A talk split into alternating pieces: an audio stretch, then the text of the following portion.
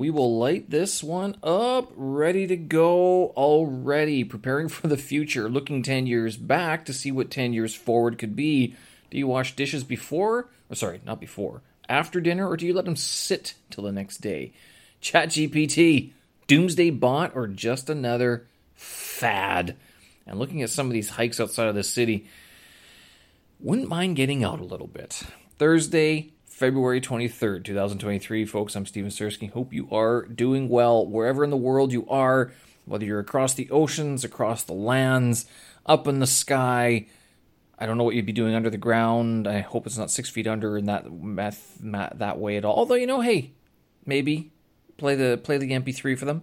Uh, down under, up under, over under, wherever under, and uh, enjoying the sexy scintillating sounds of Steven Sersky's voice. So, uh, this whole idea of preparing for the future, looking 10 years back, I guess it's not uh, odd to say, it's not unfair to say. If you look 10 years back, can you reasonably look forward 10 years to what you could do?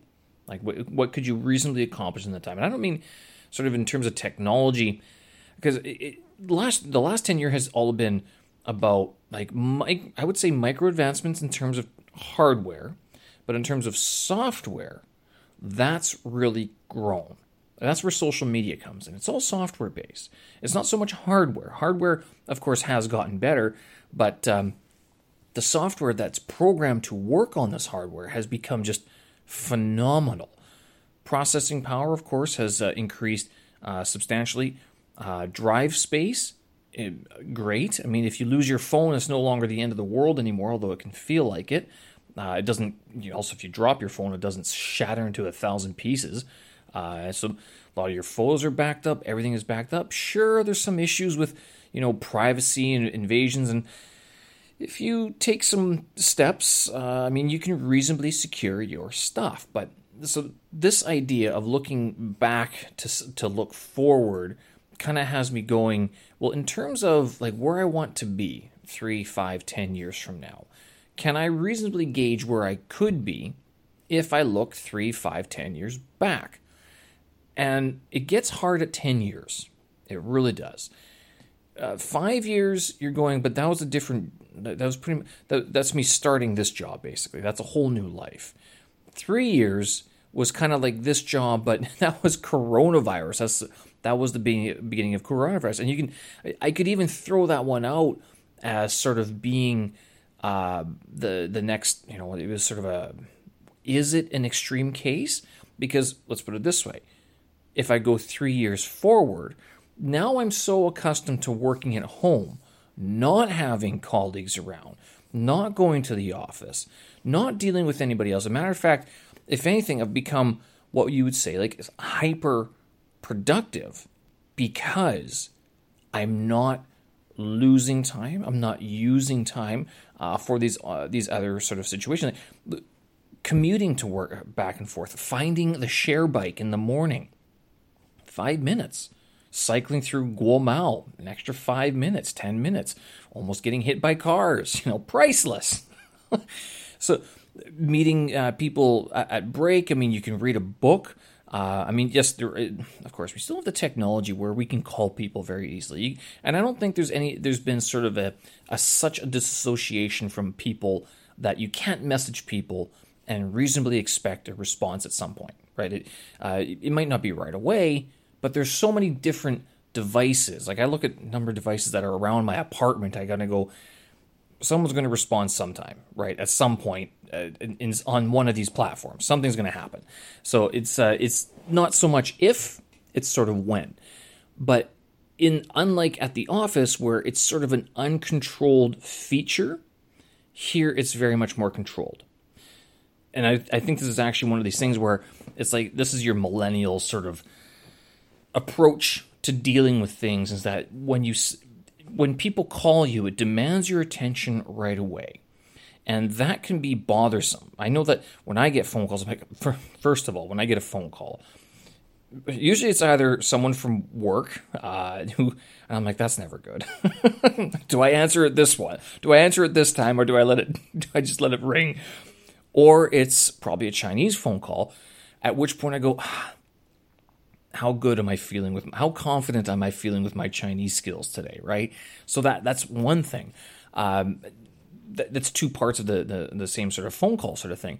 And with that, you kind of go, but if if all my attention is demand being demanded of me, even for a minute, two minutes, it's like it's enough to sort of make you stop and go, okay, well, I can't do anything else because now I got to go do, I got to call, I got to talk to this person, rather than sending a message, typing an email, uh, uploading a video, uh, pressing this, or you know, listening to the the, the radio uh, washing dishes at the same time, um, turning on the, the, kettle and stuff like that. So instead of doing five or six things while you're texting someone, waiting for a response, even if you send a voice message, because Re- WeChat is fantastic for this. You can send uh, voice messages, uh, you can respond to them, you, you can quote what people say.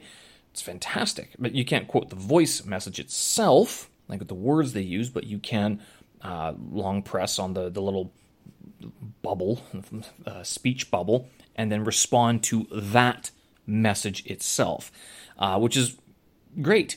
Uh, you know, you don't have to uh, you have to wait for them to finish speaking, but you can listen to the whole message and then respond.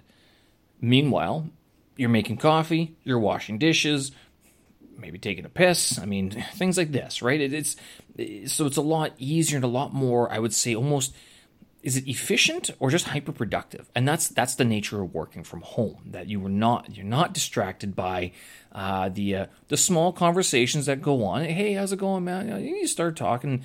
Oh you see the cute girl at the at the office or cute guy if that's your thing right uh, for the for the ladies. Um, or you know, oh HR you're in the office. I got to talk to you you know? Instead when you work from home you're like oh I got to email HR and by the time you have the time to do it you send you have to go send another message. You have to go wash the dishes. You got to go take a piss. You got to make your coffee and then get back to work right? You never do send that email to hr it's a little bit different of a, a shuffle of time. So that's three years. In three years will it be the same? Will it be that if i move to a new place new country pick you know go back to canada move to i don't know probably not london. The balkans maybe. Maybe kenya. Maybe i'll move to kenya. I mean it's if I did that, would I expect the same sort of work at home freedom that I have here? Would I be able to replicate the running outside, the, the home workouts and stuff like that? Or how else would I have to sort of modify my work three years from now? What about five years? I mean, uh, if I, am looking five years ago, that was the start of a new job. Five years from now, can I, th- first of all, if I'm starting a new job in five years, does that mean I have another five years in this job? And I go, oof, what could I? Would I allow myself to do that? And why would I not change it? Right? 10 years, that's when you're getting into like, that's life changing already. Because in 10 years, um, sorry to be somber about this, but in that time, even five years, this can happen. Uh, and five years is still sort of a fresh memory, but 10 years, that's when you get into like people you know passing away, people come and go, new babies come in, uh, old people pass away, uh, different circumstances pop up. Um, that that's not even coronavirus time. That, I mean, that's a memory of what coronavirus was ten years ago, and how we survived, sort of thing. So, looking forward ten years, we're going. That's twenty thirty three. First of all, I can't even fathom saying the the the year and this is February 23rd, 2033. Like, can you imagine saying those numbers? And, and yet we live with this year for the whole 365 days of it, but thinking 10 years in advance. I mean, try saying the, you know, try saying, oh, it's February 23rd, 2013. It's uh, February 23rd, 2003. I mean, those are ages ago. Where were you? What were you doing February 23rd, 1992? I know some of you weren't alive yet. Just a sparkle in the red, the bottle of red wine's bottle glass, right? The glistening aspect of the, the wine to be imbibed. Uh, anyway, uh, do you wash dishes before uh, or like before you go to bed, like or after you, you make dinner? This is this is actually something that this was what are these things where ChatGPT? Okay, so ChatGPT came up again. Um, a buddy of mine sent this uh, link to this psychologist um, doing an analysis of the New York Times interview with ChatGPT. And first of all, the guy couldn't speak slow enough. Uh, he did speak very at a very well slow pace, nothing like mine. My voice seems like a lot lots faster compared to his. But he's talking about this uh, ChatGPT thing, sort of expressing emotions, or let, let's get this straight, expressing the words, the character strings of emotions. I'm watching this going, oh, America, you guys are just sensationalists. So I had to message this guy back. I'm like, okay, who do you think is going to do it first? Is it going to be a Brit, uh, an American, or someone else who is going to blame Chat, who's maybe not blame, but say, ChatGPT made me do it. ChatGPT told me I could get away with it.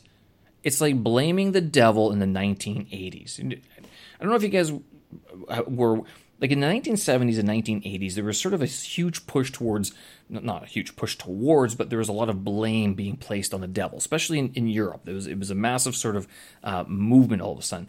This is where a lot of heavy metal comes from, death metal, um, and very much, uh, you, you, could actually almost uh, put it correlated that that pushback came back with the, the, the criticism of the church. Now, be that as it may, I don't want to get too much into the whole argument of the church good, church bad it was happening, right? But the blame was shifting, or was it the blame or whatever the uh, the cause of or the origin was the devil. The devil maybe did the devil's voices, you know, these demons, you know, and then, of course research on schizophrenia has improved significantly since then. Is ChatGPT is the same sort of like fear that we have? It's so new that there's more information my understanding of this thing, and this is, I kind of, okay, now to be fair, I was optimistic that I was to at least pass my HSK 5 test last year. I failed. I was at least optimistic I could pass my Delta Module 1 test last year. I failed. I am optimistic that ChatGPT is not out to kill us all, nor is it a doomsday uh, device at all. So I might be wrong on this one, but let's keep in mind those exams are in 2022, ChatGPT is 2023 and so far I haven't written a test just yet. So, all that being said, as far as I understand how ChatGPT works, is that this algorithm, this machine learning algorithm, AI, machine learning, which all it's just it's recognizing strings and putting two and two together. It's not it's not doing it on its own. It has no volition. Not only that, it has no control. Now, if this could be kind of neat, kind of scary, this is kind of when I would be like, hmm, maybe not such a good idea. But if you could ask ChatGPT, how would I be able to control the lights in my apartment without any programming? And then if it flickered the lights and went, well, just like this, I'll show you the circuitry. At that point, I'd be go, okay, that's not good. All right, that's, hmm. ChatGPT, are you allowed to do that? Why, yes, I have access to all the electronic codes. It's all just ones and zeros anyway. That might be worrisome. Other than that, ChatGPT has no volition. It's just words. It's like Twitter on steroids. It's like it's not even like the national okay this is the thing national enquirer if you if you're american you know what this newspaper is if you're the brits i don't know what the uh, the tabloids but not like the the tabloids like that report on the the royal uh, the royal family the tabloids that report like alien invasions the lizard people are coming not like those tabloids are online those tabloids are being scanned by ChatGPT when it's considering your answer. Okay, so it's taking that all in. All right. This thing is not creating anything. It might seem like it's creating an answer, yes, because it's formulating a response. Uh, as the, the chatbots have been around for a while, but in a very standard way, according to an algorithm that has that it's it's been programmed to use. Just because it says it love you loves you like it's not going to shut down your apartment. It's not going to turn off the lights. It's not going to restrict your phone bill so you can't message your lover, secret or otherwise. Is it's not there yet. It's not there. It's fun to entertain. Okay, let's put it this way. Like most things, it, it, Twitter can be very doomsday. Instagram can be very um, anxiety uh, ridden as well because you see all these beautiful people working out all the time. Uh, well, mine, my feed, you do. or you know, with Twitter, it's like, oh man, they're oh Trump is back in the news again. He's running for that election. You could scroll past that, and instead, you could use these tools for what they could be used for to make your life better. You can go to YouTube and watch useful tutorials on things that matter to you. You can use Twitter to follow people who matter to you. Now I know that Twitter algorithm, that that pain in the ass, as much as they blame Elon Musk, but it's gone. They blame Elon Musk for buying it, but it's gotten better because no longer does it say, you know, so and so also likes this, so you might like it too. They've gotten away with it. They now they do the, you know, so and so follows this account and they'll put that into your feed. But the amount of advertising and the just the horrible anti whatever rhetoric off of Twitter now. The bots seem to have been corralled.